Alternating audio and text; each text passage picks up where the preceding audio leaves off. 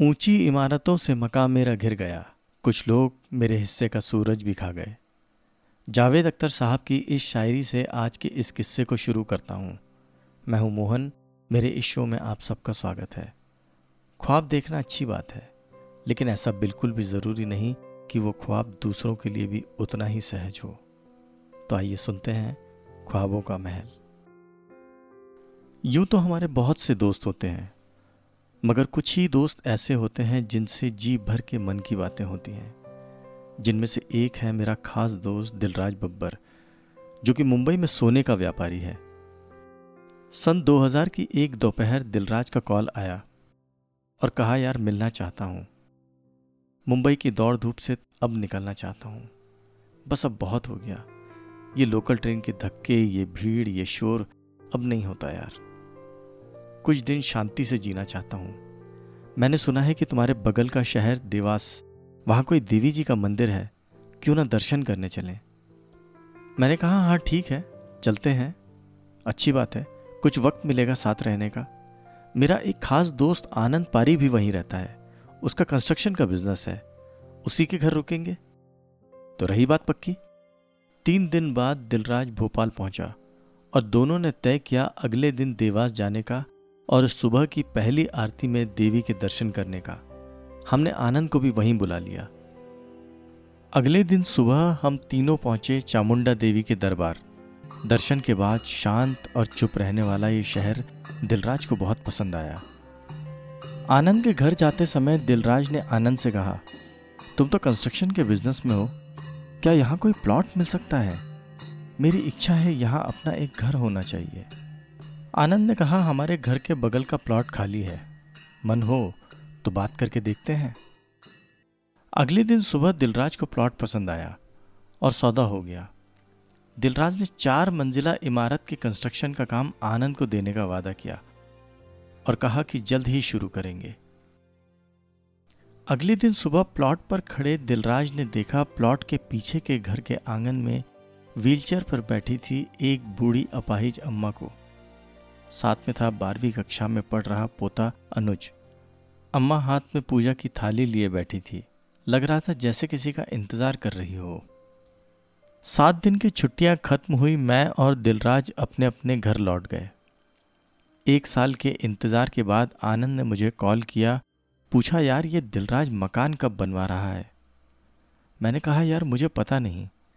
इस बारे में तुम खुद ही पूछ लो। आनंद ने दिलराज को कॉल किया और पूछा, दिलराज, मकान बनाने का क्या सोचा? दिलराज ने जवाब दिया, नहीं यार, अभी कुछ नहीं सोचा। बाद में देखते हैं। अम्मा कैसी हैं? आनंद ने जवाब दिया, अम्मा ठीक हैं। साल 2000 में लिया प्लॉट पर मकान 2010 तक नहीं बना। कई बार दिलराज को कॉल करने पर भी आनंद को एक ही जवाब मिलता। यार, अभी नहीं सोचा। अम्मा कैसी हैं? साल 2015 तक यही सिलसिला चलता रहा। यार अभी नहीं सोचा। बाकी सब ठीक है ना? अम्मा कैसी हैं? एक दिन परेशान आनंद ने मुझे कॉल किया और पूछा, भाई, आखिर ये चल क्या रहा है? पिछले पंद्रह सालों में दिलराज से जब पूछो, एक ही जवाब, अभी नहीं सोचा। अम्मा कैसी हैं? अम्मा और दिलराज का कोई रिश्ता है क्या? मैंने कहा, पता नहीं यार। प्लॉट के बारे में वो क्या सोच रहा है मुझे इस बारे में कुछ भी नहीं पता। 2015 दिसंबर महीने की एक शाम आनंद का कॉल आया। उसने कहा, यार, बुरी खबर है। अम्मा का स्वर्गवास हो गया। दिलराज को भी बता देना। और मैंने ये खबर दिलराज तक पहुँचा दी। 2016 में दिलराज ने आनंद को कॉल किया और कहा, मकान बनाना शुरू करो। पैसे की चिंता मत करना। लेकिन मकान अब चार मंजिला नहीं, बस एक मंजिला ही बनेगा। नक्शा भेज रहा हूँ। छह महीने के बाद गृह प्रवेश का दिन आया।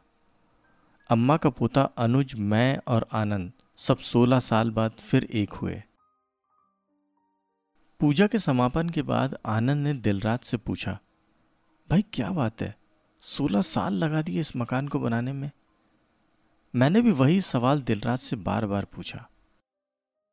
कुछ देर तक शांत रहने के बाद दिलराज ने कहा हाँ कुछ वजह थी इस मकान को न बनाने की। अनुज ध्यान से इस मकान के न बनने की वजह को सुन रहा था।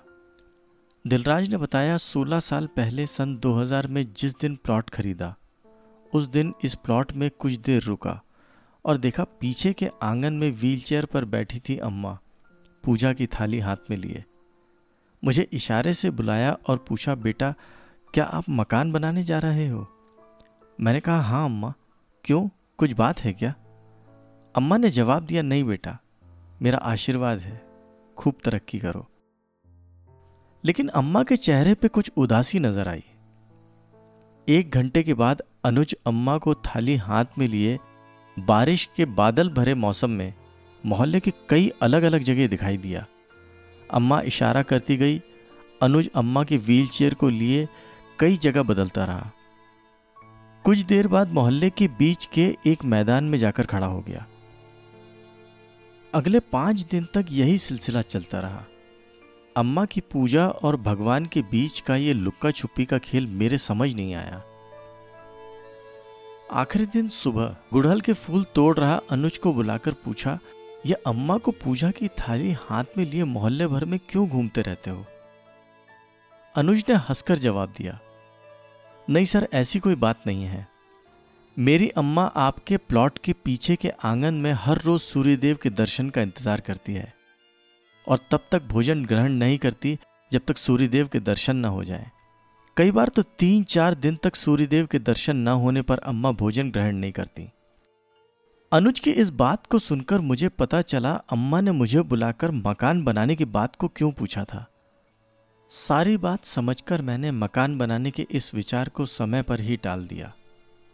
सोलह साल तक मकान सिर्फ़ इसलिए नहीं बनवाया ताकि अम्मा को सहज रूप से सूर्यदेव के दर्शन प्राप्त हो सके। मैं नहीं चाहता था कि मेरे ख्वाबों का महल तैयार होने के बाद सूर्यदेव के दर्शन को अभिलाषी अम्मा की आस्था को ठेस पहुँचे।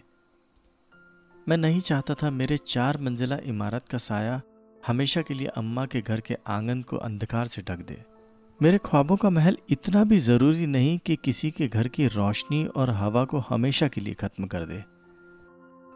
ध्यान से सुन रहा अनुज अम्मा का पोता दिलराज की बात सुनकर गदगद हो गया।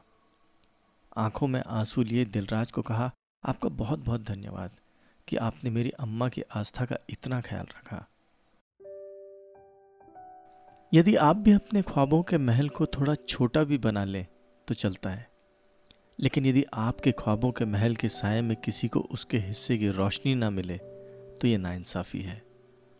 भले ही आपकी इमारतों से किसी को कोई शिकायत ना हो, मगर मुफ़्त की मिली इस सूरज की रोशनी का वो भी उतना ही हकदार है जितने आप हैं।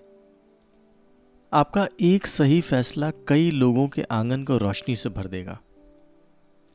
अनुज का अम्मा के प्रति प्रेम, जो जानता था कि बादलों के होते कहीं से भी सूर्यदेव के दर्शन असंभव है। फिर भी अम्मा के इशारों पर चलना मैं कभी भूल नहीं सकता। मुझे उम्मीद है कि यह किस्सा आप सब लोगों के जीवन में परिवर्तन लेकर आएगा। आज के लिए बस इतना ही। मिलते हैं अगले गुरुवार एक नए किस्से के साथ। मैं हूँ मोहन, नमस्कार।